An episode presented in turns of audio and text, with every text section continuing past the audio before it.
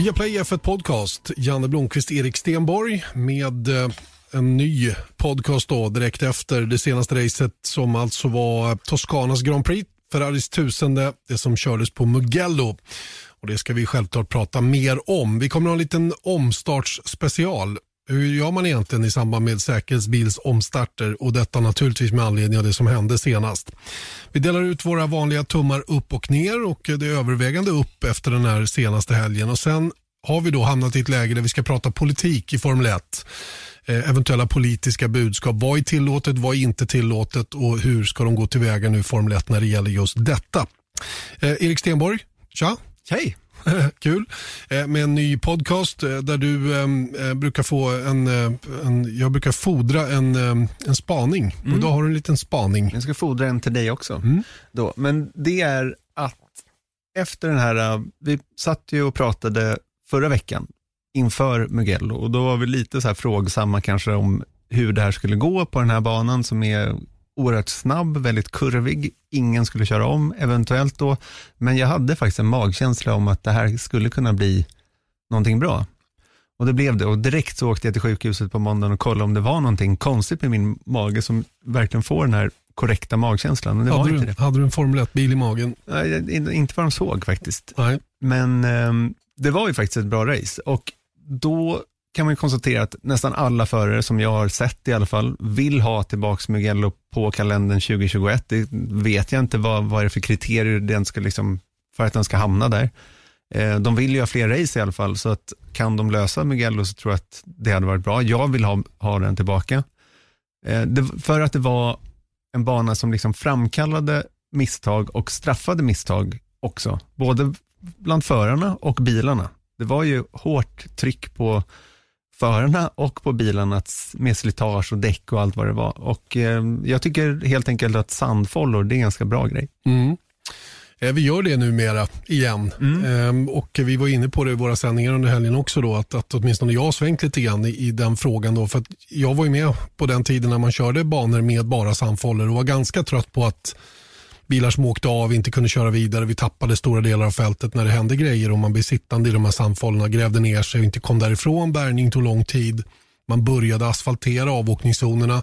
Eh, dels med anledning av just detta men också av, på säkerhetsgrunder. Man menar på att friktionen mellan däck och bil är högre om man kanar genom en, en, en, asfalt, eh, en asfalt avåkningszon då, än genom en sandfålla där man riskerar kanske att gräva ner sig och slå runt och allt vad det nu är. Eh, men, men eh, jag håller med. Det är klart att ehm, banor ska, eh, ska straffa misstag och det, det, gjorde, det gör den här banan och några andra till på kalendern. Suzuka till exempel är ju av samma karaktär. Och eh, det, är ju, det är ju lätt att landa i det här att man vänder i sin uppfattning om hur banorna ska vara utformade. Jag, jag, ehm, jag uppskattar att det inte är några tveksamheter runt track limits, för det fanns verkligen inte här. Det var Mer- en curb i någon chikan där. det var ju kurva 10-11 då, eh, förlåt 13-14 då, den sista chikanen innan man kom fram till sista hårnålen ut på start och mål där, eh, där man om man genade för mycket kunde ha hela bilen ute på det målade gröna, om, gröna området och det, det var den enda korrigering man gjorde under helgen att det är inte tillåtet för det var, jag tror det var Botta som som genade ganska kraftigt därigenom. Man var tvungen att ha någonting av bilen kvar på banmarkeringen för att godkännas så att säga. Då. Så att det är väl ingen tvekan om att, att eh, banor av det här slaget eh, är bra på det viset. Och, och så som racingen har utvecklats också under de här 20, drygt 20 åren som jag har hållit på med det, så ser man ju att eh, det är mindre och mindre misstag som sker och förarna behöver en fysisk begränsning snarare än, än en tillsagd begränsning eller en elektronisk begränsning. Man behöver någonting fysiskt som, som är sämre. Som är ett, ett sämre alternativ än att åka på själva banan. Och Det, det fick man här på Mugello. Och Jag, jag ställer mig bakom det helt klart. Alltså det, det är superviktigt att, eh, att få tillbaka den delen i racingen då, så som bilarna nu fungerar med oerhört mycket downforce och allt vad det är. Ehm, och ehm, Det blev ju dessbättre då en, en ganska bra tävling eh, sett till även omkörningar. Då, för det var ju det stora frågetecknet om det skulle bli några. Absolut, och jag vill bara dra, eskalera den här, liksom, den här typen av bana också, om man ser ett, ett stort perspektiv över hela kalendern. Det är det jag eftersöker i en F1-kalender. Det är olika typer av utmaningar hela tiden. Det är det som jag tycker är speciellt med racing överhuvudtaget. Alla former av racing egentligen till skillnad från fotboll, okej okay, det kan vara konstgräs och det kan vara vanligt gräs. Eller eh, varmt i ishallen eller kallt i ishallen. Bandy inne eller utomhus. Ja men precis, mm. Med, medan i Formel 1 och racing i, i generellt är ganska liksom, unikt i det avseendet att det är så himla många utmaningar och det är det som jag tycker är kul då med, för då kan det vara så att, att visst, Ferrari eller Mercedes är dominanta generellt sett, men det finns avarter på vissa banor där de inte fungerar, för man måste, det är en del av utmaningen helt enkelt, att liksom klara av att bygga en bil som funkar över en hel säsong. Mm, och Det är där Indycar är, tycker jag, rätt så smarta då med sin variation av typer av banor. Då med vanliga banor, typ Mid-Ohio som man körde nu i helgen, stadsbanor som är av ganska risig eh, de, de, de håller ganska låg nivå, alltså rent bekvämlighetsmässigt. Och sen eh, har man ju då ovalerna, mm som är det tredje benet de står på där. Och det blir ju en, den som klarar det här bäst allroundmässigt är ju den som oftast vinner. Mm. Ja, men kolla på Formel 1. Det har vi Monaco i, i ena spektrat och Monza i andra. Liksom. Och sen så har vi Mugello och Suzuka i, i mitten och sen så har vi lite Abu Dhabi som är en helt annan grej också. Så det är det jag menar med samfoller. Kanske inte behöver vara det överallt, men det är kul när det kommer. Ja, och framförallt så behöver den som bygger banor se vilka, ba vilka kurvor har vi potential att det blir mycket körning vid sidan av. Det är där man kanske behöver ha den här fys fysiska mm. begränsningen eh, snarare än att man gör det 100% safe. Mm. Eh, det är klart att banor ska vara 100% safe om det går, men, men eh, jag uppfattade inte att, att Mugello-banan var osäker bara för att det var sandfållor. Nej. Utan det blev helt enkelt så att ja, men åker du för brett här, då kommer det att gå åt pipan. Och, och det, får du det med dig när du börjar köra, då kör du därefter. Mm. Och Det är väl det man är ute efter på något sätt känns det som. Mm. Jag tycker ändå att det är ganska spännande. Vi ska prata lite om Indycar i, i slutet av den här podden. Då. Men om man tittar på skillnaden på en bana som Mid-Ohio som du körde på i helgen. Alltså det är ju fem meter gräs och sen så ett räcke. Och som dessutom är blött, så det är nästan så att det går fortare liksom, när du kommer ut på gräset och drar in räcket. Då. Men sen så, det funkar där. Tydligen. Gör det, och framförallt funkar det ju för att bilarna är så pass mycket långsammare. Mm. Det är ju det som är nyckeln. Och hård, liksom lite mera... Robusta, ja. ja mm. precis. Så är det med det. Um, och Det hände ju en hel del i det här racet, eh, varav en sak är det vi ska landa i alldeles strax, nämligen det här med omstarter. Det blev ju, en, um, det blev ju till att börja med två rödflaggor, mm. två stycken stillastående starter efter rödflagg. Uh, tre nu då på två race. Um, ganska ovanligt, eller väldigt ovanligt. Det har ju aldrig skett tidigare förrän det hände i, uh, i, på Monza. Mm. Och, och jag tycker det är en bra detalj. Jag tycker det är bra att ha en stillastående omstart efter rödflagg. Det är nästan vet du, så att jag skulle börja tycka att det är, även när man har säkerhetsbil, att man har en stillastående start igen efter att säkerhetsbilen går in. Att man helt enkelt formerar sig så som man är på, på efter varandra och så gör man en ny stillastående start. Mm. Jag vet inte om det är tekniskt möjligt eller om det är speciellt krävande för bilarna eller vad det kan vara. Va? Men, men varför inte? Mm. Alltså, jag har tänkt på det här, det är lite lustigt faktiskt, och jag kom fram till att nej. För att jag tycker att Safety Car omstarter är också någon form av konstform. Även om det inte är lika mycket. Och sen så, det, I vissa race så kommer det ut sex stycken Safety Cars eller någonting sånt där.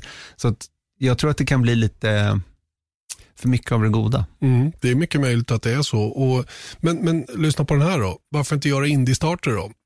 Det vill mm. säga att man linar upp bredvid varandra och verkligen formerar fältet i, i led, mm. fast rullande. Mm. Precis som en, en, en, en, en vanlig start i Indycar, mm. en så kallad Indy-start. Eh, som de då inte använder sig av när man har haft caution. Då, då är det ju eh, single file start igen. Va? Men en Indy-start tycker jag skulle kunna vara intressant varje gång. För då skulle vi till exempel kunna komma runt problemet som vi hade senast då med, med det som hände och som vi strax ska komma in på. Alltså, vad, vad, tror du om det? Ja, men det? Det däremot skulle ju pigga upp tror jag. Mm. Ska vi prata om starter? Tycker jag. Björn Wirdheim, välkommen till podcasten. Eh, på väg ut på golfbanan har jag förstått. Ja, tack så mycket. Uh, jag ska slå några slag här på driving rangen innan vi går ut. Ja, det är bra. Så du får värma upp. Vi tänkte att vi skulle få eh, föra perspektivet på det här med omstart efter säkerhetsbil. Ja. det är ju eh, högerligen intressant efter det som hände då på, på Mugello senast. Om vi, vi lämnar själva Mugello-banan åt sidan och så, och så tittar vi på hur man tänker i de olika skeendena i en, i en säkerhetsbil som start. Eh, till exempel om du först, vi börjar där, om du ligger närmast bakom säkerhetsbilen, hur går tankarna då? Ja, alltså det enda man funderar på då det är att, försöka skapa en så pass stor lucka som möjligt eh, när väl omstarten eh, sker då och säkerhetsspelen har gått in. Och, och, normalt sett så får man ju en varning en rätt så bra bit i förväg eh, om att säkerhetsbilen säkerhetsspelen ska gå in då. Så man, alltså det kan ju dröja rätt så många varv och, och man har kommunikation med, med depån och emellanåt så kan de eh, ge en information om att säkerhetsbilen kommer in eh, just det varvet man är på eller så ser man helt enkelt att eh, lamporna släcks och då är man beredd på det. Och eh, normalt sett så, så går man igenom just säkerhetsbilsdetaljen och när lamporna släcks eh, på förarmöte, för det är en, det är en viktig punkt. Eh, så att man vet att eh, exakt på den rakan, eh, tre kurvor från start och målrakan, så, så, så kommer lamporna släckas och då kan man börja förbereda för att eh, få en riktigt bra start och, och en bra lucka då. Eh, och det man gör eh, det är liksom att man, man faller tillbaks eh, från säkerhetsbilen. Man, man låter den köra ifrån den och, och ta sig in i depån så att man har fritt fram och, och accelerera när man vill i princip. Då. Och, ehm, beroende på hur layouten ser ut då så, så kan man ju behöva vänta till sista kurvan eller så kan man sticka och överraska de övriga kanske två, tre kurvor innan start och målrakan. Eh, och det är ju det som är det kluriga, att eh, hela tiden överraska den som ligger närmast bakom så att man får det här gapet och är, är skyddad fram till första kurvan. Finns det liksom någon så här, jag, jag, förstår att det är banspecifikt, men liksom hur överraskar du resten av fältet? Alltså, för att jag menar, du, du ligger ju och värmer däck och man, man ja. alla vet att någon gång, alla, alla tittar väl på dig? Som ja, etta? Eh, så är det ju. Man, eh, det är precis som du säger, man ligger och värmer däck. Och, um, det är ju inte bara det, utan man, man, man använder sig mycket av bromsarna för att uh, framförallt generera värme i framdäcken och, och, kanske spinner upp bakdäcken. Men det blir lite grann uh, start och stopp då i och med att man, man gasar fullt och sen så bromsar man rätt så kraftigt och, och samtidigt som man värmer däcken. Så det, det, det ges rätt så många lägen liksom. Och, och, och överraska på det sättet. Eh, för att eh, eh, du kan liksom gå på gasen tufft, bromsa och jag upprepar den tre, fyra gånger. men den fjärde gången så sticker du. Mm. eller så, så ligger du och värmer däcken i samma tempo som du har gjort de senaste tre kurvorna och sen så precis mitt i, mitt i en sväng då när du värmer så bara sticker du. Mm. Um, så att det, det, det, är väl det man kan göra. Okej, okay, eh, det är om du är längst fram då. Låt säga att du ligger tia då, mitt i fältet. Du ser egentligen bara den bilen du har närmast framför dig, inte så himla mycket mer. Är det bara bilen framför du har som referens då? Eller tar du hjälp av depån eller hur funkar det? Nej, inte alls. Det är ju som så när det kommer till omstarter så är det ju en, en jättefin chans liksom att, att tjäna en position åtminstone. Det är ofta svårt att, att göra bättre ifrån sig än så. Men sitter du och tittar på bilen framför så, så slutar det ju bara med att du reagerar på hans reaktion. Så nyckeln där är att hålla blicken kanske tre, fyra positioner framför dig och försöka förutspå när de sticker.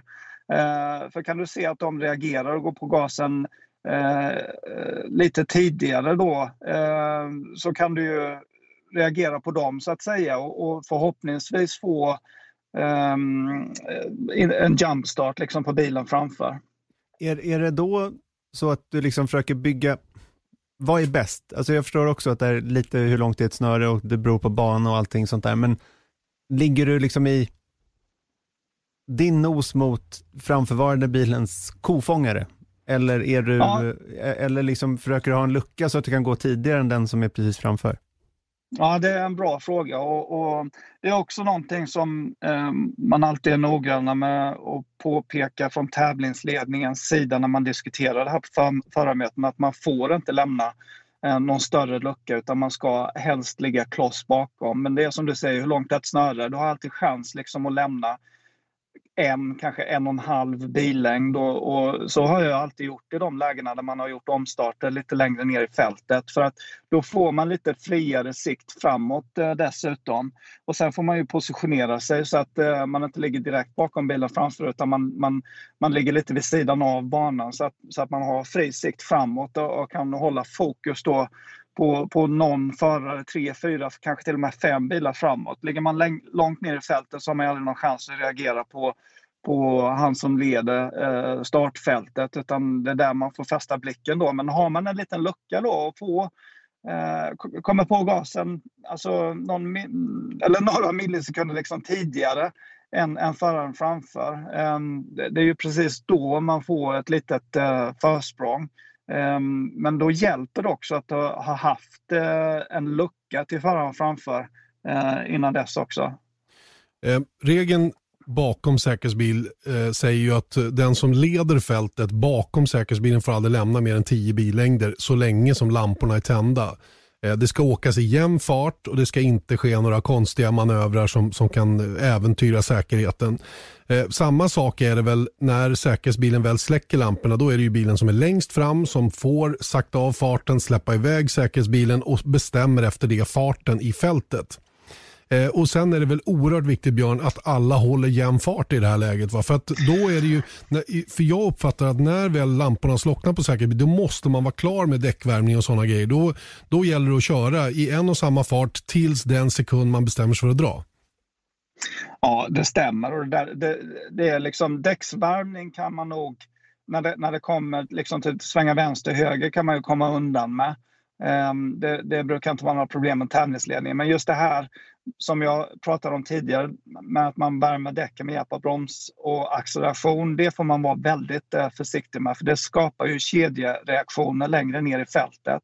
De gör ju på samma sätt och upplever att eh, det blir på samma sätt eh, typ på tionde positionen bakåt. Det är bara det att det blir så mycket större kontraster. Och, det är ju det som är farligt, så, så där får man vara väldigt försiktig när, man, när man leder fältet. Då. Men just, just det här med däcksvärmningen, eh, då blir liksom det enda möjligheten att, eh, att försöka lura någon som ligger tätt bakom.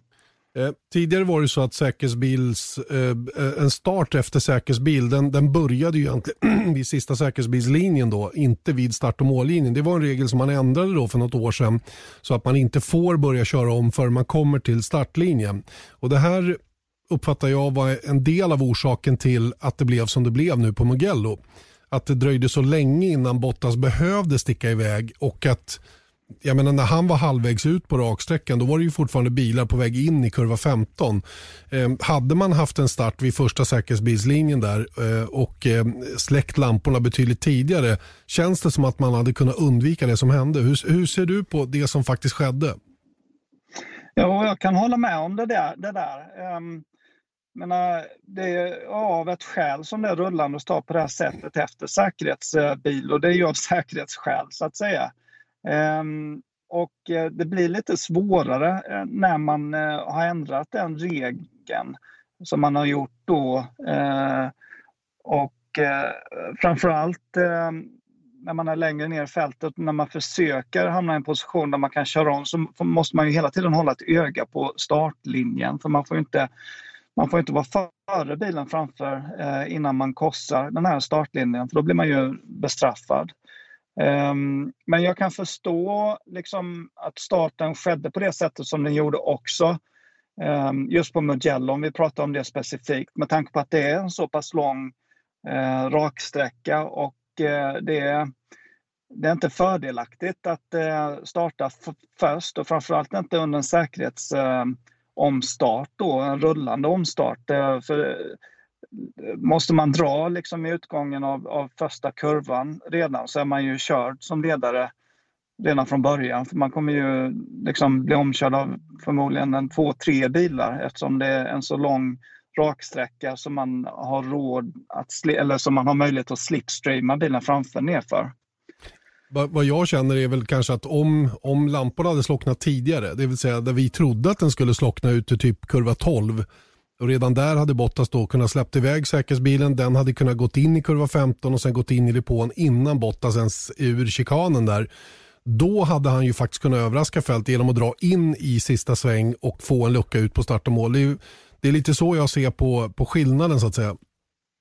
Jag håller med, jag håller med Janne och på normal eh, bana så hade han garanterat gjort så. Men jag tror att eh, det här var förmodligen någonting som de hade diskuterat inom Mercedes-teamet eh, framförallt och, och förmodligen de övriga teamen också. Att eh, eh de, de skulle hamna i ett väldigt utsatt läge eh, om de genomförde en säkerhetsomstart på samma sätt som man gör på en normal bana. Det hängde ihop det här med att det var så lång raksträcka så att jag tror att Eh, det var definitivt någonting som, som, han, som Bottas i det här fallet hade planerat att genomföra, att åka så pass långsamt hela vägen fram till, till startlinjen. För då hade han ju minimerat risken för att någon skulle slipstreama honom bakom och, och liksom helt plötsligt har han bara halva rakan och, och, och oroar sig för en slipstream eller en toe istället för hela. Michael Masi tycker inte att det finns någon anledning att Confidence starts with loving who you are. And when your skin feels nourished and glows on the outside, you naturally radiate confidence from the inside. Give your skin a glow up with Osea's clinically proven Mega Moisture Duo. This ultra hydrating body care features two of Osea's best sellers, Undaria Algae Body Oil and Undaria Collagen Body Lotion. These seaweed powered heroes use skincare level ingredients normally reserved for your face for results you can see and confidence you can feel. Osea has been making clean, clinically proven seaweed infused face and body care products for over 28 years. This luxurious skincare is vegan, cruelty free, and climate neutral certified, so you never have to choose between your values and your best skin. Glow from the inside out. Get 10% off your first order with code GLOW at OseaMalibu.com. That's O S E A Malibu.com code GLOW. Att ändra på reglerna så som de ser ut. Han tycker heller inte att de eh, äventyrar säkerheten genom att uppenbart då senare på varvet släcka lamporna för säkerhetsbilen. Eh, hur, hur, tycker du att de ska göra? Borde det ske en förändring eller är det här bara ett banspecifikt det som händer nu? Ja, det, det enda som jag tror är nödvändigt är klarläggande när det kommer till förarna att man måste ligga kloss bakom varandra under omstarten precis på samma sätt som man gör i långloppsracing. Jag tänker på World Endurance Championship. Eh, att man inte har tillåtelse att lämna mer än kanske en halv, maximalt en hel billängd eh, till bilen framför. Eh, för då, får, då minimerar man den här kedjereaktionen som jag pratar om.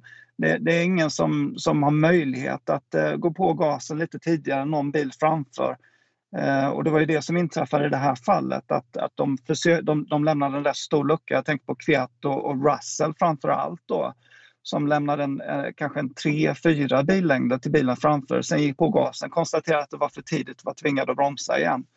Eh, så att eh, stänger man till fältet så att alla måste ligga tätt bakom varandra, då, då tar man ju bort möjligheten för någon att, att få en jumpstart och, och, och då kommer de förmodligen inte ens att eh, försöka sig på det på samma sätt. Sen är det sånt där man ser i Indycar hela tiden, eller på ovaler, det är inte ovanligt i alla fall där att, att det är just i omstarter som man faktiskt har en god chans att göra någonting åt sin egen position. Och där, där är man ju superladdad och kanske lite överladdad ibland och då blir det en så kallad classic checkup. Att man liksom försöker om jag kan gå den här millisekunden tidigare som du, som du nämnde, då kan jag tjäna en position. Om jag ligger efter så gör jag det inte, så därför ska alla gå den här millisekunden tidigare för att tjäna någonting. Och då blir ja, det liksom just. så här, någon får det fel och då blir det en kedjereaktion. Men det, det, är, alltså, det är svårt att, att komma på en bra lösning på det här, för det blir ju ändå alltid väldigt utdraget eh, på något lustigt sätt.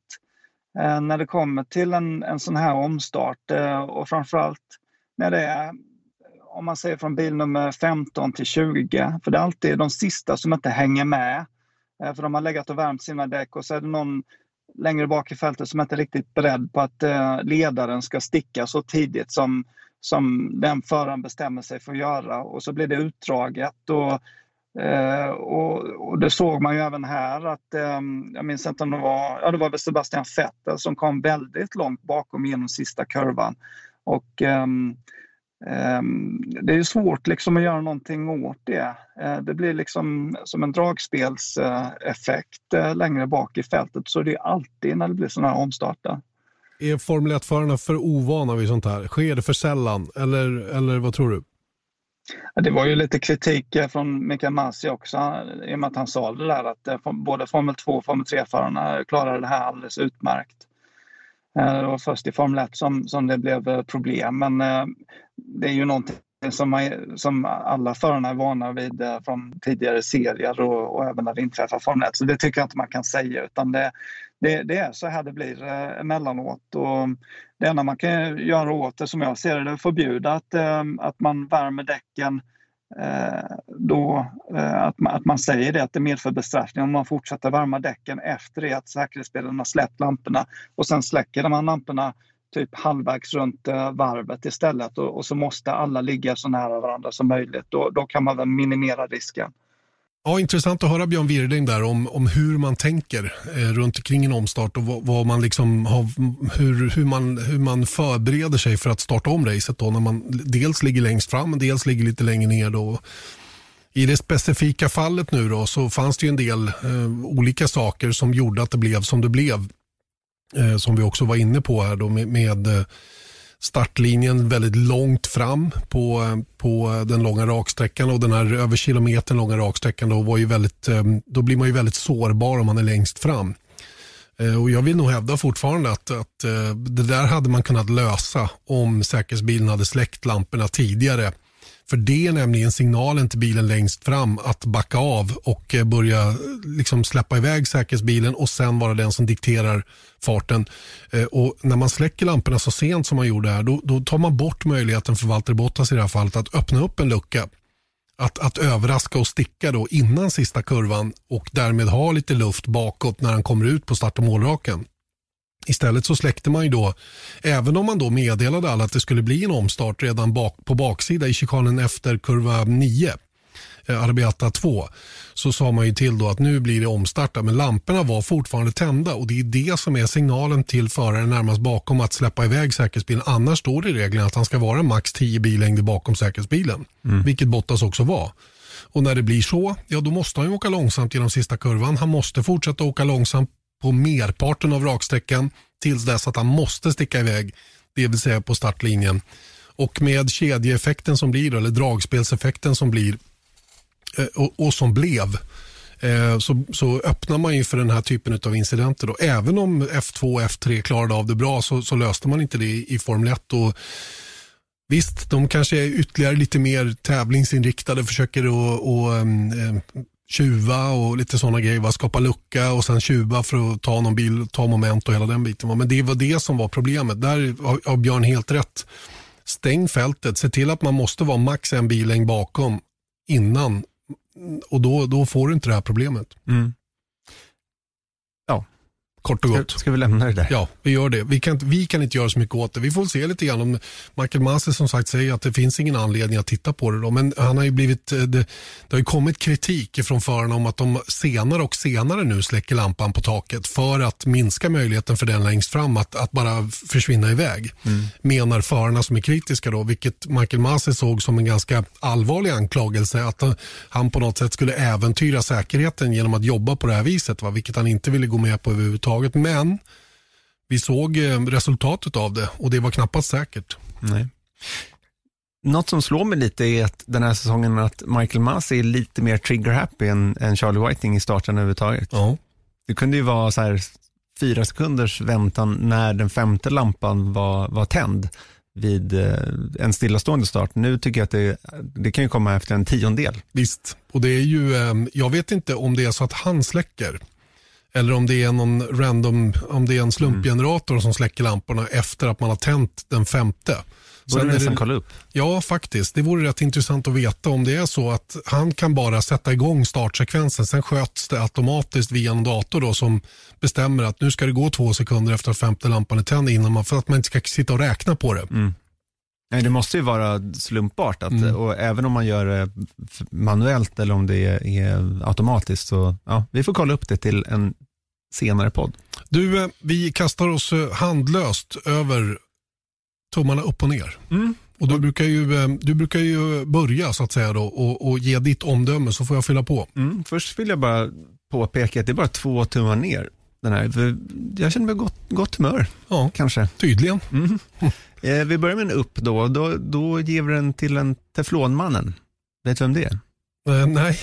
Det är Lewis Hamilton. Ja, det ska man. Ja, för att jag tänker liksom att oavsett vad han gör vi har pratat om flow, vi har gjort ett reportage om flow för några år sedan. För att jag tycker det är ganska spännande grej när man har liksom medgång. Att när saker och ting går bra så går det också lite enklare. Och det känns som att eh, Hamilton är ett sånt jäkla flow just nu. Så att oavsett vad man slänger på honom så, liksom, så går det bra till, Mm. slut, till slut ändå. Jag tänker på första starten då, race-starten helt enkelt. Då gjorde han en ganska kass start faktiskt. Och då han var på väg långt ner i fältet. Men kommer ur första kurvan som två i alla fall. Och det är tack vare att Verstappen hade problem med motorn och liksom föll tillbaka så han höll upp de bakom honom i sin tur så att han bara, ja, jag hänger med här. Och sen så var han urstark i de andra starterna och då kan inte en tvåa göra någonting åt honom. Om de är på samma strategi. Nej, och eh, vi hörde ju Bottas eh, efterfråga då att han, han ville gå tvärt emot Lewis Hamilton vid, vid eh, det, tror jag att det var det sista planerade depåstoppet eller vid depåstoppet. Eh, och ehm, han ehm, fick ju inte sin, sin vilja igenom där då, med tanke på att det blev som det blev och eh, att Bottas egna däck då tog slut för tidigt och de var tvungna att ta in honom på medium eh, tidigare än vad de hade önskat egentligen då och han hade fått vibrationer och kört ner höger framdäck till noll. Eh, 20 kvar, 20, om det är procent de säger att det är, det vet inte jag. Men, men eh, det fanns mer marginal på vänster fram, vilket egentligen är det däcket som slits hårdast. Men, men det var höger som tog slut för Valtteri Bottas, därav de här vibrationerna då som gjorde att han tappade mark till Lewis Hamilton. Eh, ja, nej, men jag håller väl med. Det är klart att han ska ha en tumme upp, Lewis Hamilton. Han, han genomför ju 90 procent av racet bra. Den dåliga starten eh, som man gör då i den första hade ju som sagt kunnat kosta honom en hel del. Och hade nu Max Verstappens motor funkat, då vet det 17 hur det hade gått för Lewis Hamilton i det här racet ärligt talat. Va? För att så pass bra var Red Bull-bilen i händerna på Max Verstappen att han hade nog kunnat stå emot ganska så länge i alla fall tror jag. Vilket hade gett eh, Bottas ett, ett ännu bättre läge då under förutsättning att han då inte hade kört slut på däcken då också. Det är ju totalt skillnad att ligga längst fram i förhållande till att ligga närmast bakom och ehm, kanske hade han eh, rätt ut det då på ett, på ett bättre sätt. Man vet inte. Nej, och jag tycker man hörde det på Verstappens röst där. När, jag menar, han, ingen är väl glad när man får bryta, men nu var det något extraordinärt argsint när han stod där i sandfållan. Dels det och sen frustrerad över att det andra racet i rad då, i Honda som sviker igen då och det var ju tydligt väldigt allvarligt fel på motorn då som inte var någonting som var lätt fixat då. Han kände ju av det redan på sina varv ut i griden. Eh, det var ganska frenetisk verksamhet runt bilen och han gör en kanonstart. Kommer av linjen otroligt bra.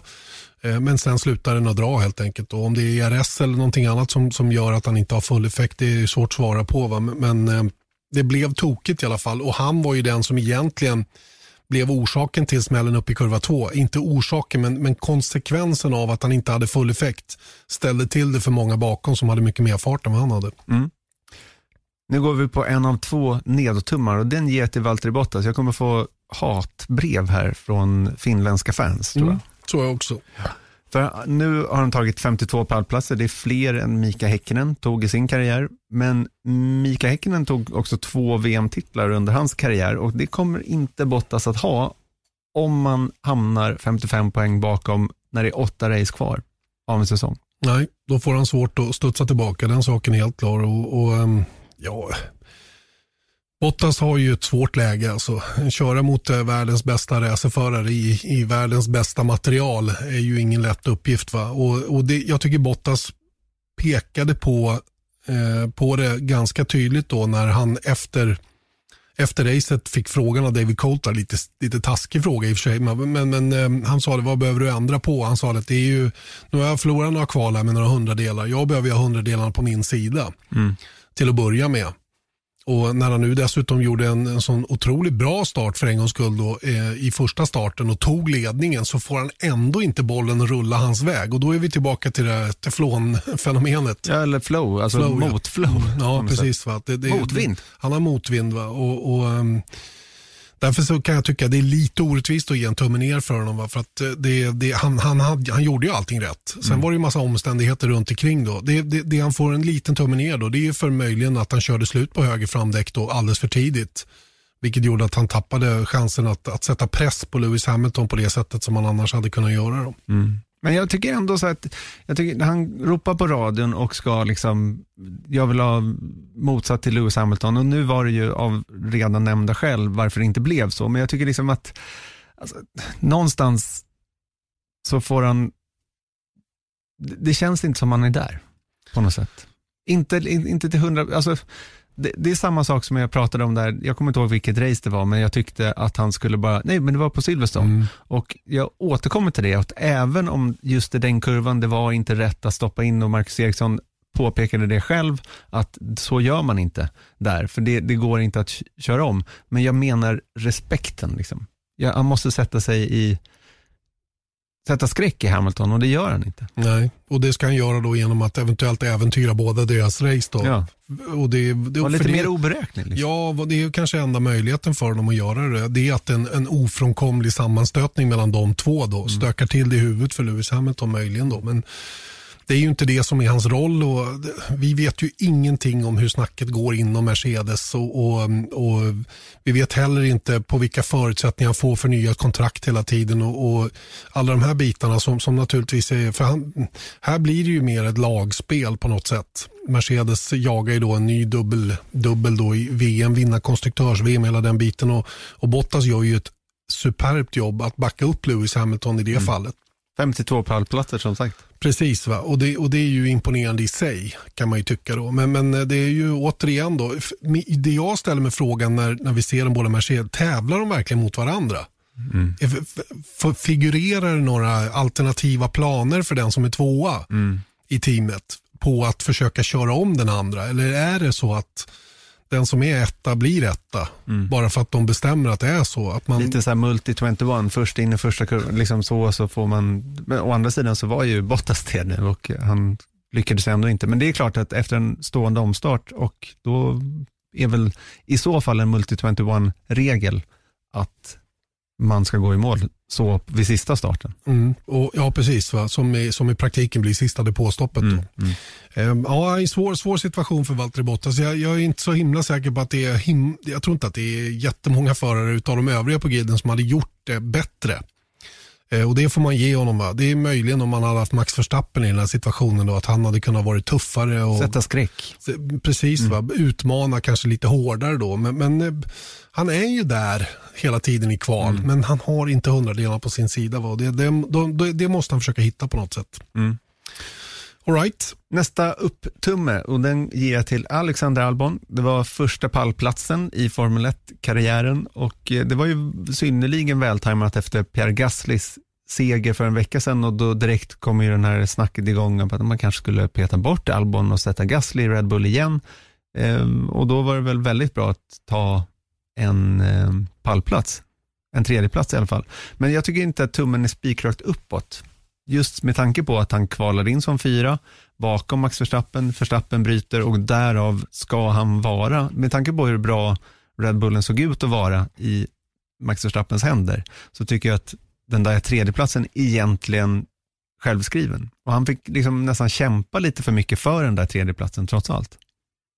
Eh, så är det och eh, Alex Albon eh, gjorde, tycker jag, sitt bästa kval på länge genom att vara fyra. Men eh, brände som sagt starterna då och fick ju jobba sig tillbaka till den här tredjeplatsen då och få i den sista rödflaggen lite till skänks då. För eh, han eh, tror inte hade grejat tredjeplatsen om de hade kört i mål mm. utan den sista rödflaggen då efter efter Strolls eh, avåkning. Så att eh, det, den, den är lite tveksam upp, tummen upp, helt klart. Och Albon, eh, han är ju medveten om situationen. Ni hör ju på radion efter. Thanks for sticking by me. Mm. Eh, säger han till teamet då, att de, att de fortfarande liksom behåller honom eh, i teamet då, medveten om att eh, han är ifrågasatt ifrån hela branschen egentligen då, om han nu är, är värd att ha den här platsen i, hos Red Bull. Men, men återigen, alternativen för Red Bull är inte jättemånga. Och eh, Frågan är som sagt om någon annan gör ett bättre jobb i den där bilen så som den är att köra just nu. Mm. Den kräver mycket tid i för att bemästra. Och det, det har inte Albon haft i förhållande till Max Verstappen och eh, ingen annan skulle ju ha det heller. Nej. Men det sagt då, grymma omkörningar på vägen upp igen på den där tredjeplatsen och eh, han var med det alltså första thailändaren på pallen i Formel 1 och första icke Verstappen pallplatsen i Red Bull sedan Monaco 2018 då Ricciardo vann. Mm. Och eh, det var ju som sagt en väldigt, han har ju den längsta perioden då som en Red Bull-förare haft utan att vara på pallen då. Eh, gå tillbaka då ända till Christian Klein 2005 som, som inte heller nådde fram då, men då var ju bilen heller inte tillräckligt konkurrenskraftig. Det kan vara förlösande för Albon, kan mm. vara förlösande helt klart, men eh, jag undrar om det är så enkelt för honom att få det att lossna. Mm. Vi får se. Mm. Flera upptummar och då ger det både Stroll och Perez i Racing Point. Alltså båda Racing Point-förarna får det. För att Stroll då var, var på tredje plats. Bra, vägen upp dit. Eh, på väg att ta Racing Points andra pallplats i rad. Och sen så var, kan jag tycka punkan, eller vad det nu var, jag vet faktiskt inte om det var en punka eller om det var hjulupphängning, som där är Rabiata 1, 2, 2, eh, som gjorde att han drog rakt in i, i väggen då. Det var inte hans fel. Verkligen inte och ett stabilt race fram till dess och, och eh, fortsätter att bekräfta sin position i teamet tycker jag på ett, eh, på ett sätt som också tyder på en, en eh, mental styrka. Han är också en, fråga, en ifrågasatt förare som får många gånger oförtjänt kritik men också välförtjänt kritik. Han har inte varit lika bra som Perez och jag tycker också att i delar av det här racet låg han ju kvar eh, länge bakom Leclerc och hade svårt att ta sig förbi. Då. Leclerc i en klart långsammare bil än vad han själv hade. Han, han, han måste bli aggressivare, eh, våga mer för att vinna mer. Mm. Eh, men eh, samtidigt är tålamod också väldigt viktigt att ha i Formel 1 och göra saker vid exakt rätt tillfälle. Så att han är väl någonstans mitt emellan just nu då, men, men jag tycker också han förtjänar en tumme upp. Mm. Men en ännu större då, tumme till Sergio Perez som eh, kom femma. Han slog Stroll i kvalet trots att han fick starta bakom eh, Stroll i racet. Då. Eh, och det här är trots då att Stroll hade en, en kraftigt uppdaterad bil som gav... Tre tiondelar sägs det. Precis, och då, att ta honom där då är, är ganska starkt då. Och så tänker jag också på det där tuffa beskedet som man fick tidigare i veckan, att han skulle släppas från Racing Point eller till Aston Martin 2021 då, till förmån för Sebastian Vettel. Och dessutom så har då Sergio Perez tagit poäng i samtliga race han har startat 2020. Mm. Det är lite Perez i ett nötskal kan man säga. Ja. Han är oerhört jämn och håller en väldigt hög lägstanivå. Eh, vilket imponerar eh, tycker jag också. Han är, han är, han, jag har sagt det många gånger om Perez, han är granithård. Alltså. Han har ett oerhört starkt psyke. Han kanske inte är världsmästarmaterial av Sergio Perez. Hej, jag Ryan Reynolds. Recently, I asked Mint Mobiles legal team if big wireless companies are allowed to raise prices due to inflation. They said yes. And then when I asked if raising prices technically violates those onerous two-year contracts, they said, what the f*** are you talking about, you insane Hollywood ass?" So to recap, we're cutting the price of Mint Unlimited from $30 a month to just $15 a month. Give it a try at mintmobile.com slash switch. $45 up front for three months plus taxes and fees. Promoting for new customers for limited time. Unlimited more than 40 gigabytes per month. Slows. Full terms at mintmobile.com. Men han har väldigt, väldigt hög lägstanivå. När han är på sin högsta nivå, då är han ju definitivt en man som kan ta pallplatser. Det har han visat många gånger i material som kanske inte har fart för det. Då. Han, han, han har en förmåga att liksom ta, ta chansen när han får det. Va? Och, eh, jag är imponerad också av, av Perez som eh, med anledning av kraschen som Stroll åkte på nu då, kanske inte heller får uppdateringarna till nästa deltävling mm. faktiskt. Eh, och nu är han ju tvåa definitivt i teamet då, i och med att de redan har bestämt sig för att släppa honom. Mm. Hur ser du på det då, att eh, Sergio Perez får, trots att han har kontrakt över nästa år, inte får fortsätta i Racing Point för att eh, Sebastian Vettel ska anlända till det teamet när han nu lämnar Ferrari? Det, är ju, eh, det, är ju en, eh, det, det, var ju öppet mål på något sätt. Ehm, jag tycker att kanske att det har skötts lite märkligt om vi baserar vad vi tycker på vad vi har kunnat läsa oss till. Vi har inte varit med någonting i diskussionerna och Perez sa själv då under, inför den här helgen att han hade inte fått några förhandsbesked om att han skulle bli den som, som skulle få gå. Men han sa själv tidigare då när, när det började komma upp att jag är själv pappa, jag skulle inte heller sparka min son. Mm. Så han har ju vetat att om Fettel skulle in i teamet så var det han som fick lämna. Och det fanns ju uppenbart också en klausul i hans kontrakt då, där de kunde köpa ut honom. Eh, så att på det viset så är det väl ingen skräll eller överraskning att det blir på det här viset. Va? Sen, sen är det ju eh, frågan om, om Aston Martin får en bättre förare till nästa år genom att stoppa in Sebastian Vettel istället för Sergio Perez. Det är ju ett stort frågetecken just nu. Eh, de får en marknadsmässigt mer värd förare i Sebastian Vettel, vilket nog är grundskälet till att Vettel har, har, har fått den här positionen. Jag har gått och funderat lite grann på hur, hur mycket en sån som Toto Wolf är inblandad i att faktiskt jobba in Fettel i teamet. Det känns som att de har en rätt så bra relation där och det är möjligt att det, för jag menar, Toto Wolf har ju också intressen i Aston Martin, även om det är i själva bilmärket. Va? Men jag tror även de är med och petar lite grann i, i, i vad som händer i, i kundteamen så att säga. Och nu, nu läste jag att det är lite silly season också på, på teamchefsmarknaden. Där det sägs att um, de um, tänker köra Andy Cowell, den tidigare vdn då för uh, eh, HPP. Mm. High Performance Powertrain eh, hos Mercedes då, som teamchef i, i Aston Martin F1 mm. och att Ottmar Saffernow då ska flytta till Williams. Eh, det är ju en intressant rokad om de gör på det viset. Då. Det är ju ännu tydligare då att, att Mercedes är med och drar i trådarna lite här och där. Mm. Och att um, framförallt Lawrence Stroll och Toto Wolf är väldigt tajta med varandra. Mm. Och Jag tror man ska också liksom lyfta blicken här lite grann, för att jag tror att det är väldigt lätt att så här, som romantisk F1-fan, som båda, både du och jag är, att man tänker så här att ja, men alla teamen vill bara optimera sina egna resultat hela tiden, men om man tittar på vad Formel 1 faktiskt är, så är det en marknadsföringsplattform och där är det övergripande målet att någonstans tjäna pengar åt de märkena som är med i Formel 1 och investerar i det, att ge tillbaka deras investering helt enkelt. Och då tittar man ju då på, på Aston Martin till exempel. Tyskland är en viktig marknad för Aston Martin. Helt plötsligt ta in en fyrfaldig världsmästare, med, till skillnad från Perez då, som inte har någonting egentligen, inte i den kategorin i alla fall. Han har lite pallplatser och, och hej och hå och jätteduktig förare, men säg att de är lika bra, då är Vettel självskriven i, i ett Aston Martin-team. Så känns det i alla fall och, och, eh, precis som du säger så, så är Tyskland viktigt och, och eh, ja, det är ju hur den är när man tittar på en, en CV det gör man ju alltid när man tittar på vem man ska anställa till exempel i ett företag eller vad det nu är. Så är en, en stark CV någonting som är en stor fördel när två är, precis som du säger, då, ungefär lika bra. Mm.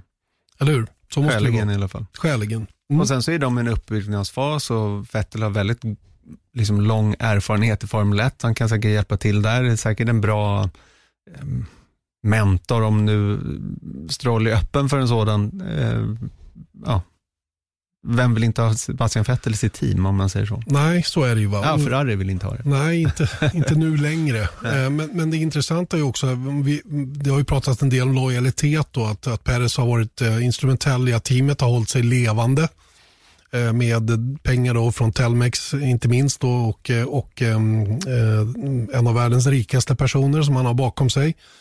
Eh, så, så är det ju ändå så att det, det, är väl just det då att han, att han eh, har tvingats ha de där slantarna med sig för att hänga kvar i Formel 1. Som också är en grej som gör att man, han har väl kanske inte, det, alla tror inte att han är den som ska göra det, ta det sista steget. Och Det är möjligt att sånt också eh, har påverkat så att säga då, när, man, när man har valt som man har gjort. Mm. Vad tror du om Sebastian Vettel i Aston Martin Racing då? Jag tror att det kan vara nyttigt för Vettel att komma till ytterligare en ny miljö.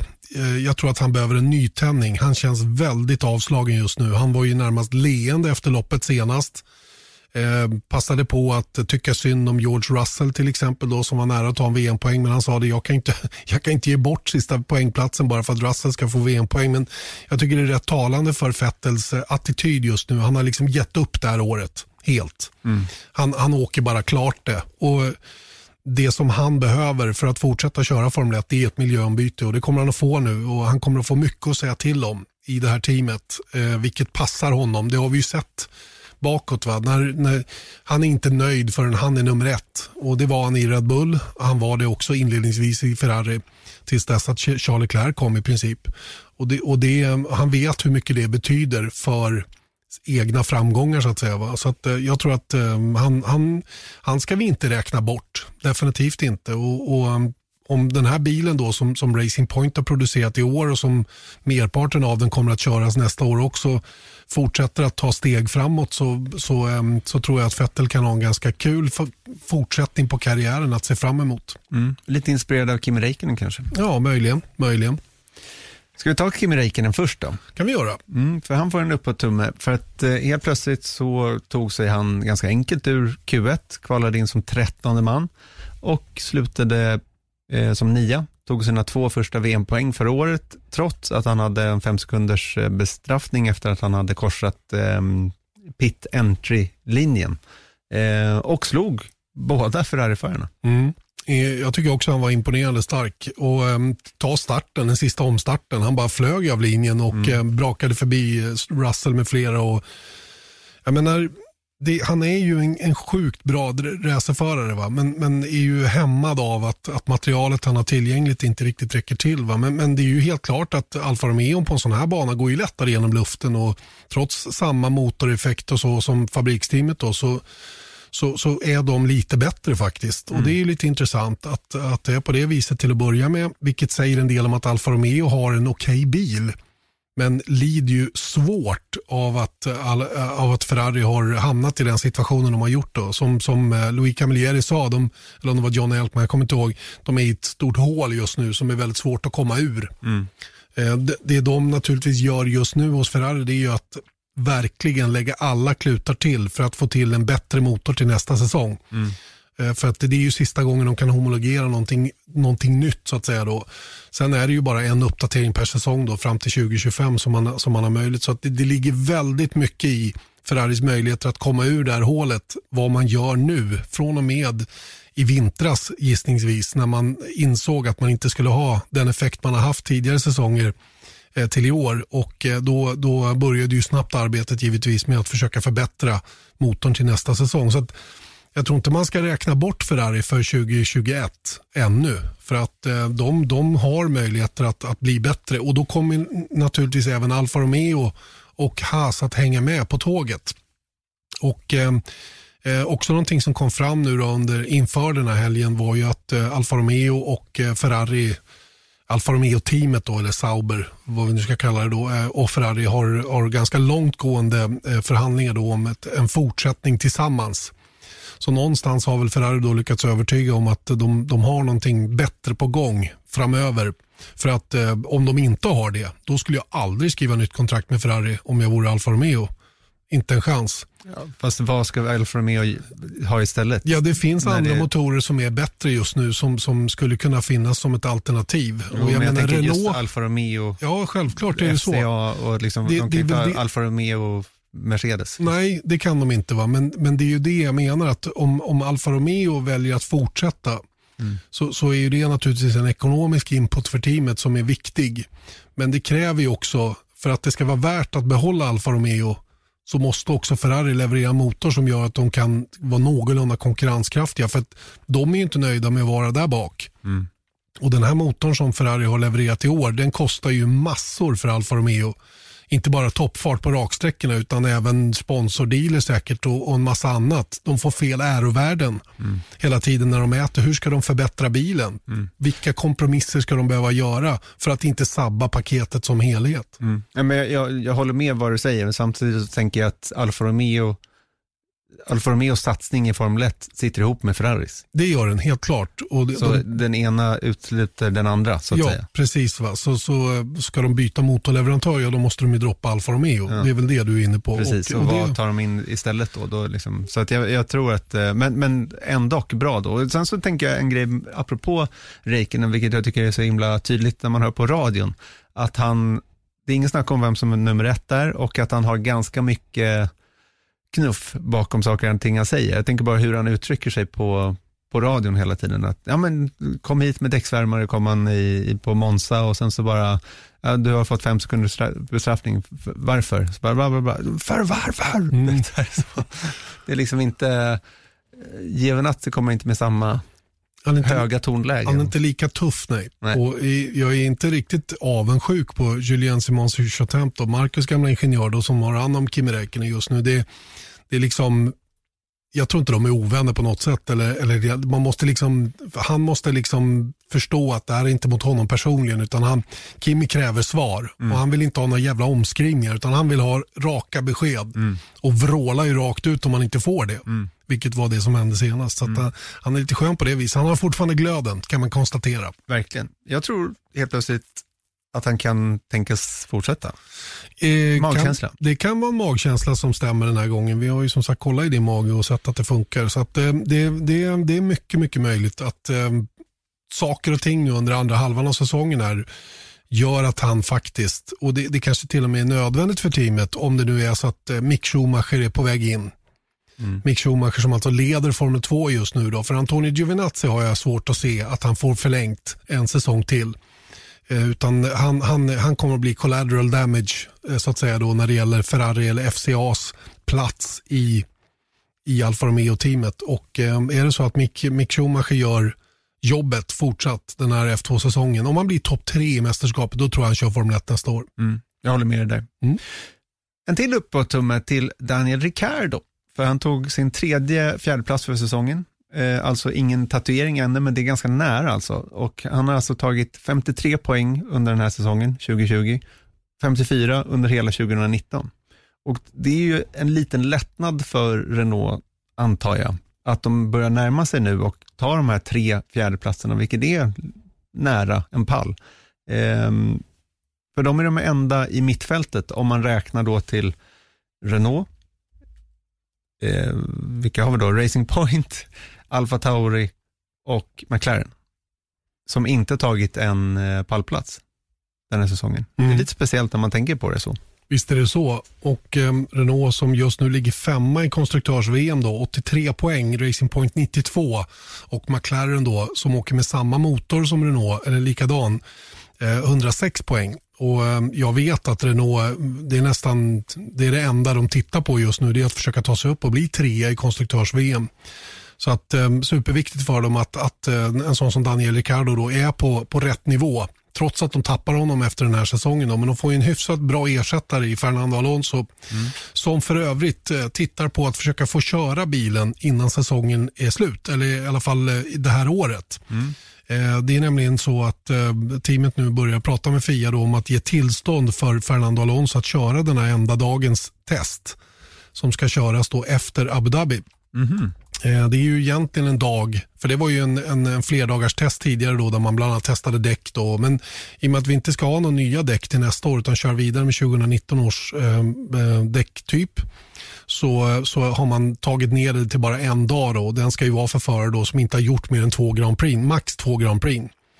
Så, så, eh, för att få in Fernando Alonso då att köra Renault-bilen i år så måste man få tillstånd av FIA då, alternativt att FIA ändrar upplägget för den här avslutande testen, vilket det senare förmodligen inte är så sannolikt. Utan det handlar mer om att få tillstånd då att, att köra Fernando Alonso då istället för någon ung förare. Eller kanske bara ge honom en halv dag åtminstone så att han har fått känna på bilen. De är inte beredda att ge några FP1 i alla fall till Fernando Alonso. För, för jag tror att det står inskrivet i båda förarnas kontrakt att de inte ska behöva släppa några fredagar. Mm, men det finns inga regler som säger att Fernando Alonso inte skulle kunna köra en FP1 eftersom man tittar på um, inte Kubica till exempel? Inte så vitt jag förstår nej, utan han skulle kunna köra FP1 om, om, eh, om teamet ansåg det vara nödvändigt och att de kunde det då rent kontraktsmässigt. Men, men det är alltså inte aktuellt då enligt Cyril Abiteboul i det nya Alpine, Alpin, Alpin, Alpin kommer ja, just, det. Mm. just det. Ner till George Russell, för han låg nämligen P9 innan andra rödflaggen och tappade allt i sista omstarten. Och visst, shit happens när man kör i en Williams bil, men ett sånt bra läge är inte alls säkert att han får igen.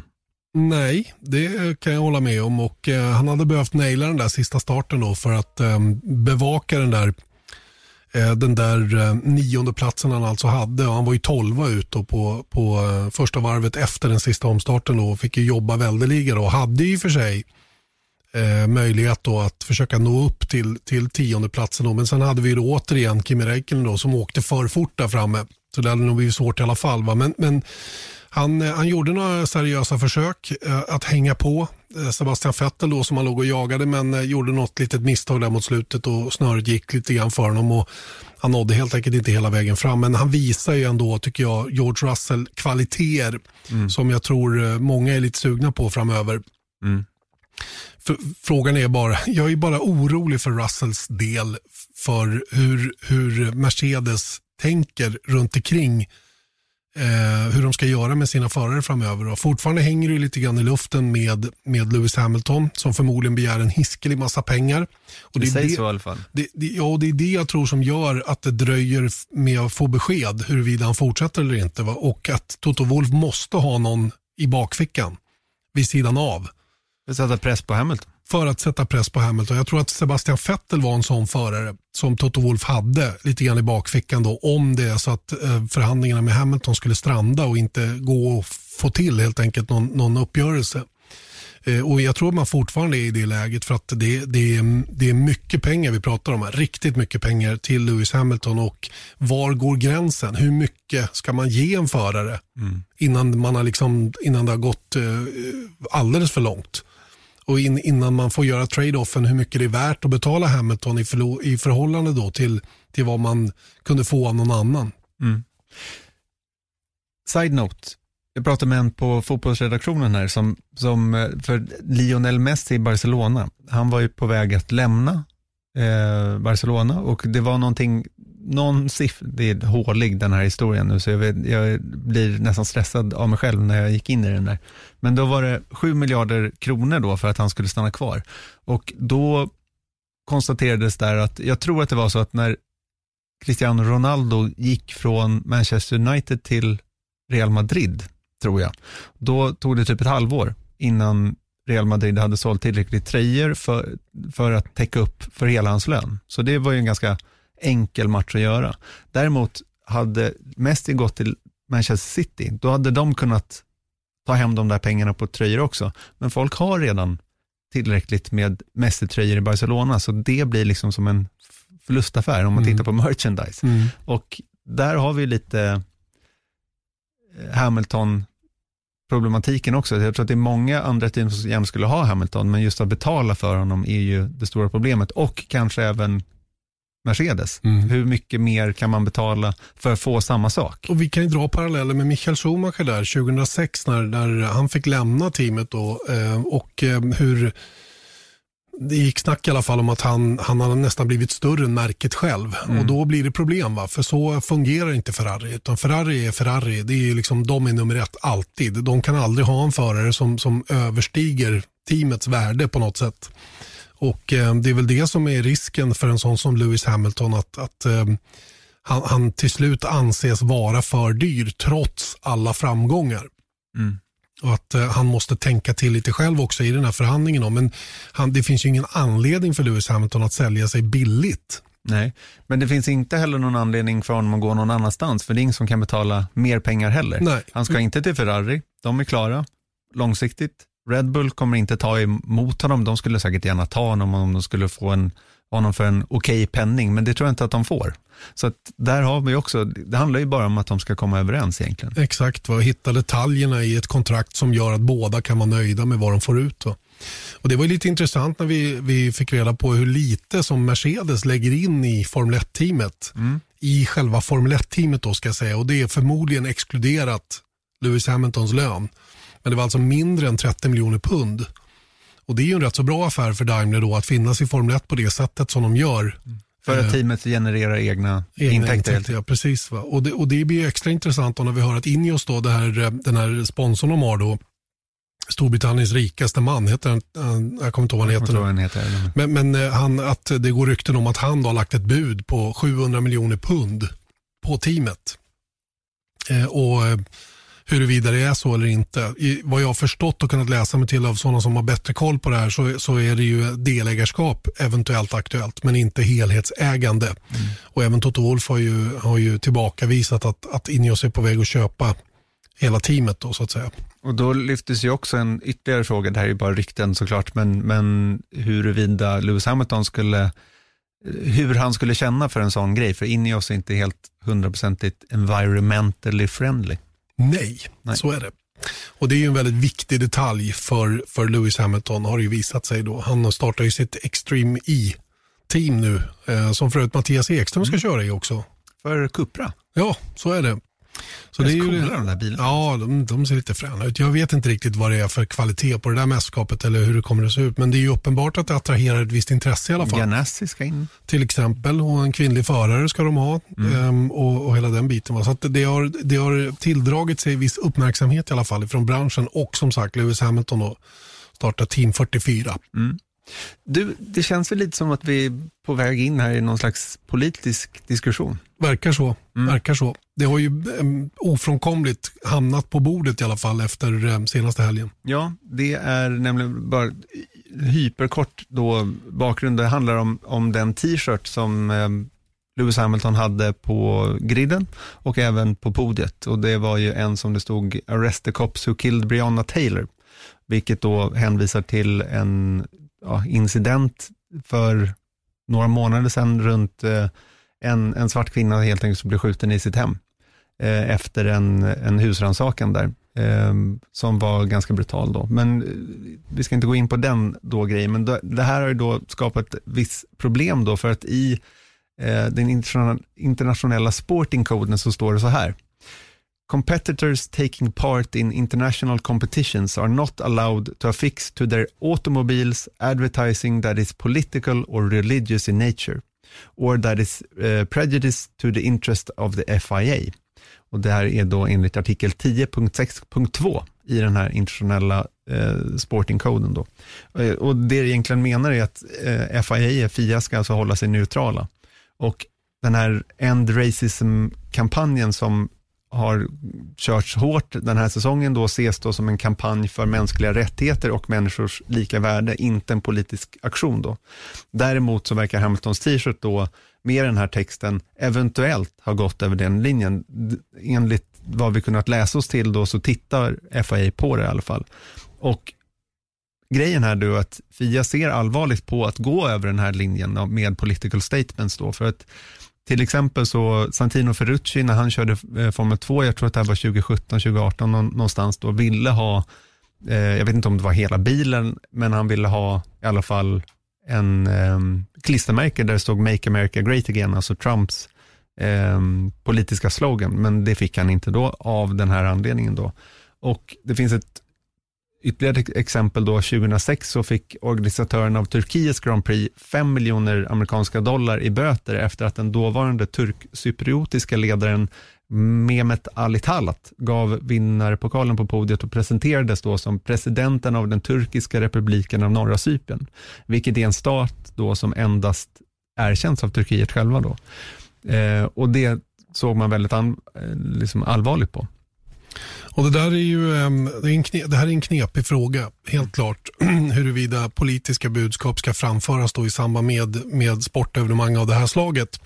Ehm, och nyckelfrågan kanske kan bli det där det står i reglerna då att eh, på sina bilar, automob, automobiles, ehm, eh, och det är ju inte Lewis Hamilton, han har ingen bil så vitt jag kan bedöma det. Eh, och det är möjligt att han då därmed kan komma undan just den delen av texten då. Men samtidigt då, det som du tog upp här från 2006 har inte heller med någon bil att göra. Så att eh, det, det, det är mycket, mycket möjligt att, eh, att den här senaste t-shirten då som han har haft eh, faller under den här, den här regeln då på något sätt. Va? Men, men eh, Det, det är ju att Fia vill vara neutrala och det förstår jag, för att tänk om, om de inte skulle vara det, då, jag förstår problematiken med det, om det skulle bli liksom helt plötsligt en, eh, du vet, Formel 1 skulle liksom tas för en religionsbattle på något sätt mellan kristendomen och islam. Det är klart att ta det väldigt långt, men, men jag förstår att de vill hålla tillbaka den i alla fall. Och man märker även på reaktioner från er som tittar också eller lyssnar att eh, det, det har väckts frågetecken runt omkring det här. Ska sporten nu bli en politisk plattform och hela den biten? Och, och det, det är en svår fråga som inte jag är man att svara på överhuvudtaget. Va? Och eh, den här, att, att eh, försöka få bort rasism, eh, det, är ju, det är ju faktiskt en fråga om mänskliga rättigheter och inte en politisk fråga som jag ser det. Inte i första hand, men såklart att, att det, det börjar gråzona lite. Jo, det gör det ju. Men, men om man då startar sin egen kampanj mot det här och Mm. ifrån Formel 1 sida, We Race as One och hela den biten, va? och för alla människors lika värde då, oavsett om det handlar om Mm. hudfärg eller sexuell läggning eller vad det nu kan vara, så, är, så är det ändå ett, ett, ett, ett, ett budskap som ändå är, är, är ganska enkelt att acceptera Oh ja. på något sätt. Va? Eh, Men, men eh, frågan är ju vart den här gränsen nu går. Eh, Var, var, var drar man linjen Precis. för vad som är en neutral hållning politiskt i förhållande till någonting som handlar om mänskliga rättigheter. Och vi är ju verkligen nu i ett grått område med den här senaste t-shirten från, från Lewis Hamilton. Och man, kan, man kunde se på tv-produktionen deras ambivalens om hur de skulle göra när han skulle intervjuas innan. Man kröp in på hans ansikte, man tog något sidoskott. Och, men, men ofrånkomligen så, så syntes ju t-shirten i bild och, och Lewis Hamilton eh, tror jag är medveten om att han är ute och trampar i, i någonting som är kanske på, på gränsen till det tillåtna. Och eh, han eh, tycker däremot att det är värt att göra det sett till sin egen övertygelse i den här frågan.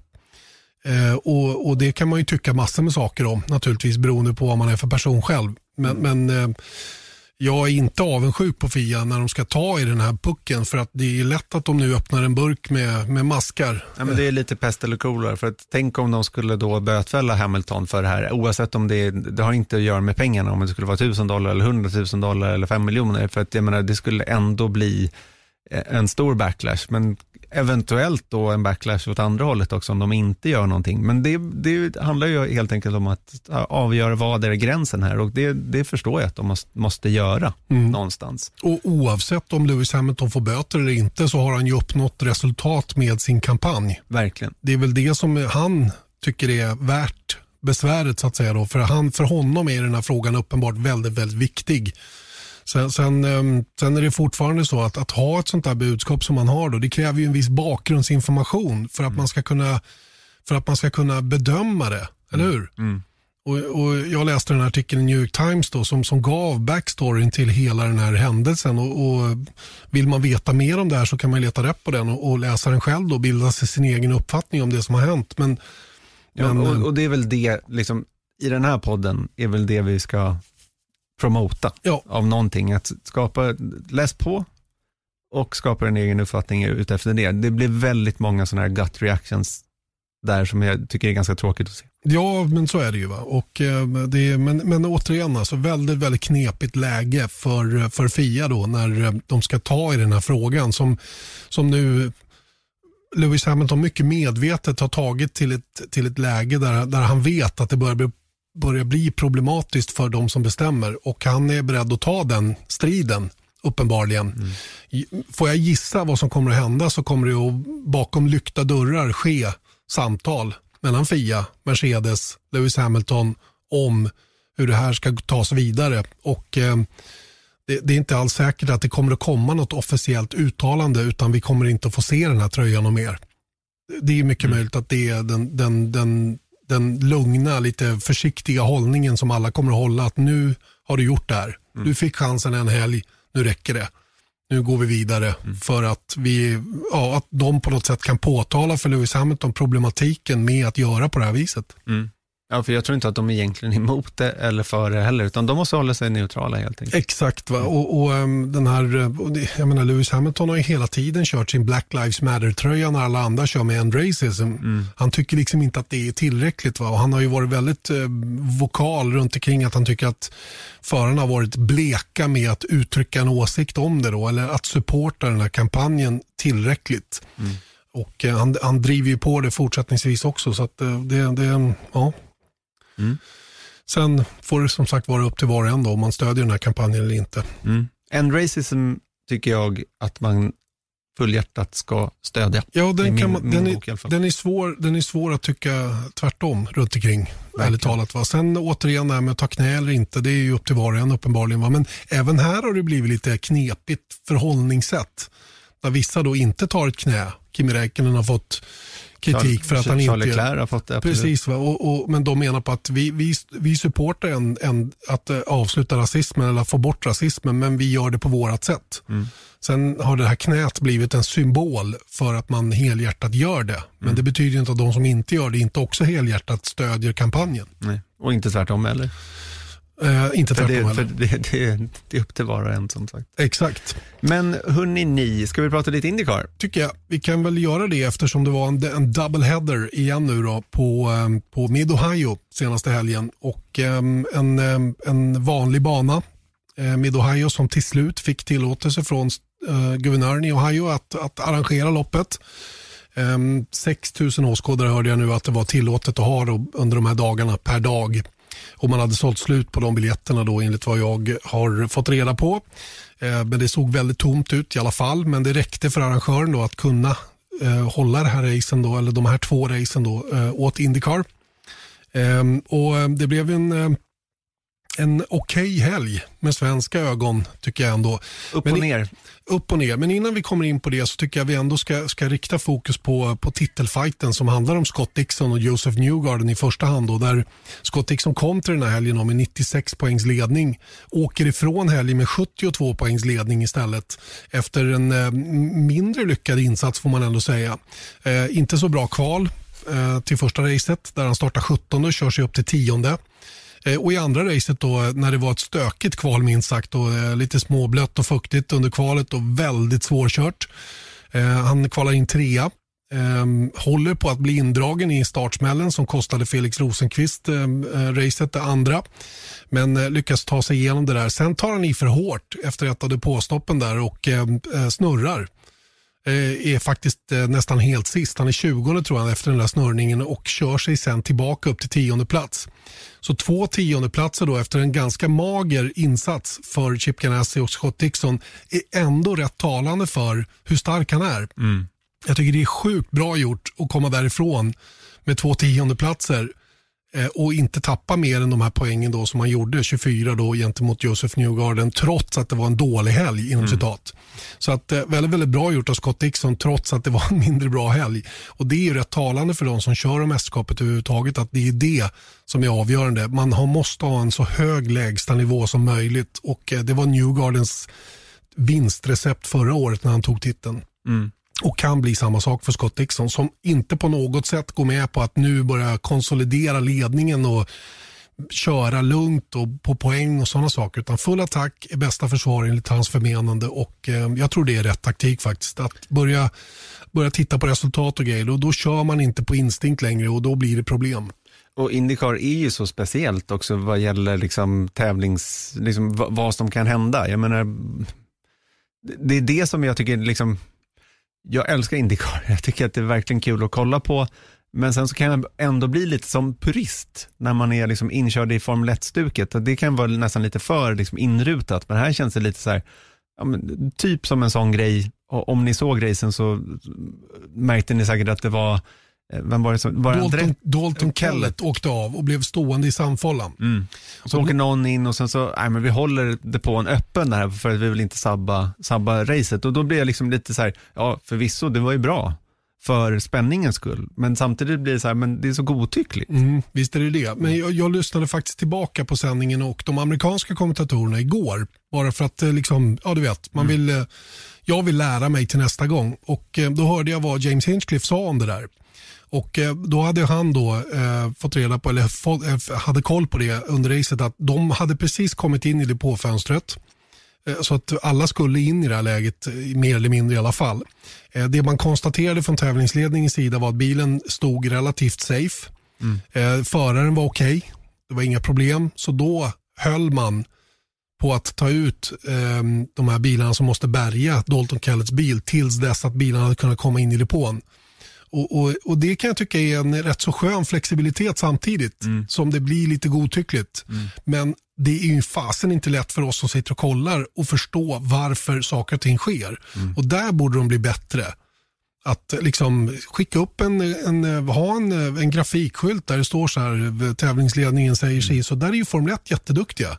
Track is deemed safe. Ja, så, så vi, vi, Ja. vi stänger inte depån i det här fallet då, utan låter alla få tävla vidare då för tävlingens bästa i stort. Mm. Vilket jag tycker var, var bra när man får den förklaringen. Men, men när man inte vet det, då blir det ju lite knepigare att förstå Mm. varför det För hur ska man då som tävlande förhålla sig till saker och ting när man vet att ja, det är en gul flagg så depån stänger snabbt in nu. Mm. Ja, men alla kom ju in. Ja, men de höll det öppet liksom. så ja, Okej, fine.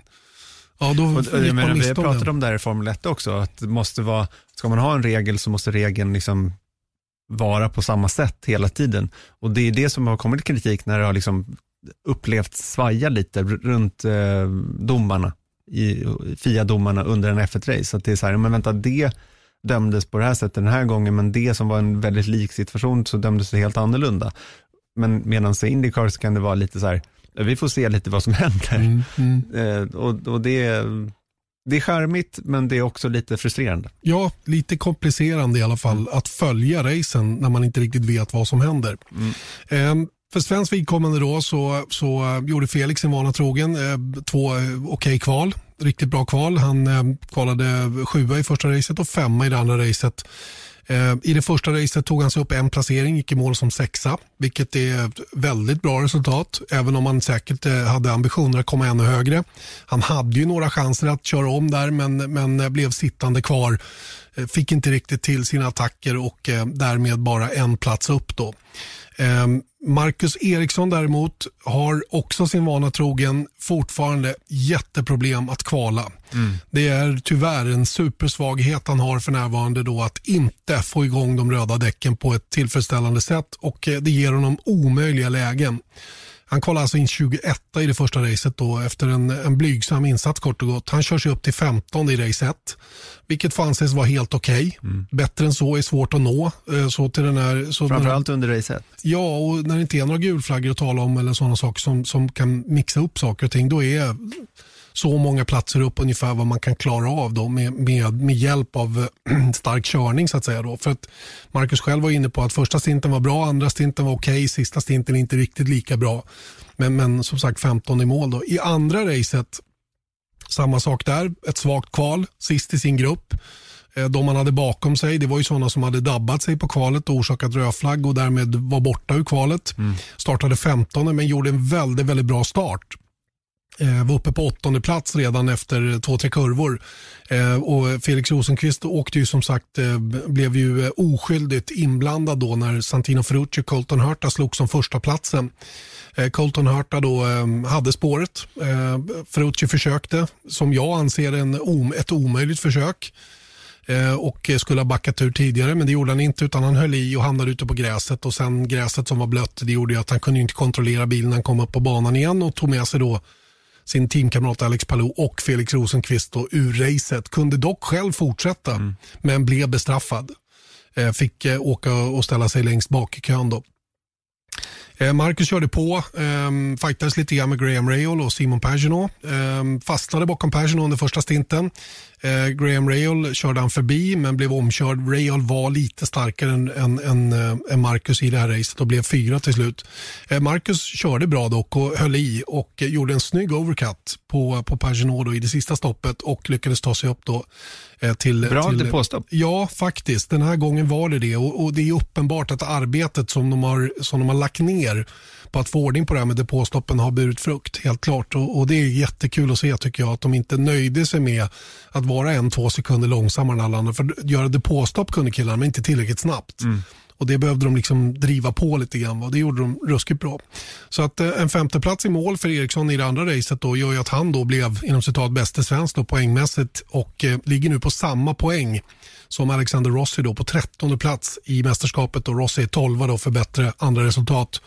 Eh, och sen eh, är Rosenqvist då på platsen framför då 14 poäng framför så att eh, det är, det är, båda killarna har chans på en topp 10-placering i årets mästerskap. va? Bättre än eh, 8, 9, 10 det tror jag inte det blir. Det är för långt fram till sjätteplatsen då som Rosenqvist hade förra året. Det är tre race kvar att köra. Det är doubleheader på Indianapolis Motor Speedway på GP-slingan och sen är det ju då stadsloppet i St. Pete kvar att köra. Förhoppningsvis. Ja, det är inte kanske hundra klart än men eh, det, kalendern är i alla fall satt så. Absolut, men det är väl ungefär på samma sätt som att eh, förhoppningsvis så har vi åtta race kvar i Formel 1 också. Ja, ja, du menar så ja. Du menar att världen är inte riktigt som den brukar. Nej, den är banne mig inte det. Nej. Fortsätt då. Så är det. All right. Det, det var det hela idag tycker jag. Mm, Jag är glad och nöjd. Ja, jag också faktiskt. Vi har fått eh, gå igenom det mesta av det intressantaste efter um, Toscanas Grand Prix. Och uh, ser nu fram emot en ledig Formel 1-helg faktiskt. Där vi istället då uh, kan njuta av Porsche Carrera Cup om man vill. Nästa helg på Anderstorp. Men uh, Formel 1 nästa gång det är om två veckor då, eller en och en halv vecka på banan i Sochi. Just det. Får vi se det igår. En eh, helt annan typ av bana som jag faktiskt provkörde lite grann i min simulator hemma och eh, bara liksom kände mig för lite för att komma ihåg hur platt den är och hur långa raksträckor det är där också. Mm. Det var intressant att se. Jag har svårt att se att någon ska vara bättre än Mercedes där heller. Men, eh, men sen vet man inte hur vädret kan vara där nu lite senare på året. Vi, eh, det är ju faktiskt, eh, ja, inte vintersäsong direkt, va? men det börjar säkert bli lite snö upp i bergen där och, och, och så. Va? Men nere i Sochi eller i Adler där banan ligger så är det ju medelhavsklimat mer eller mindre. Du, jag väntar till nästa vecka för att verkligen liksom ta in min magkänsla så ska jag berätta hur det ska bli sen. Perfekt, mycket bra. Du, vi hörs om en vecka då. gör vi. Hej då. Hej, hej.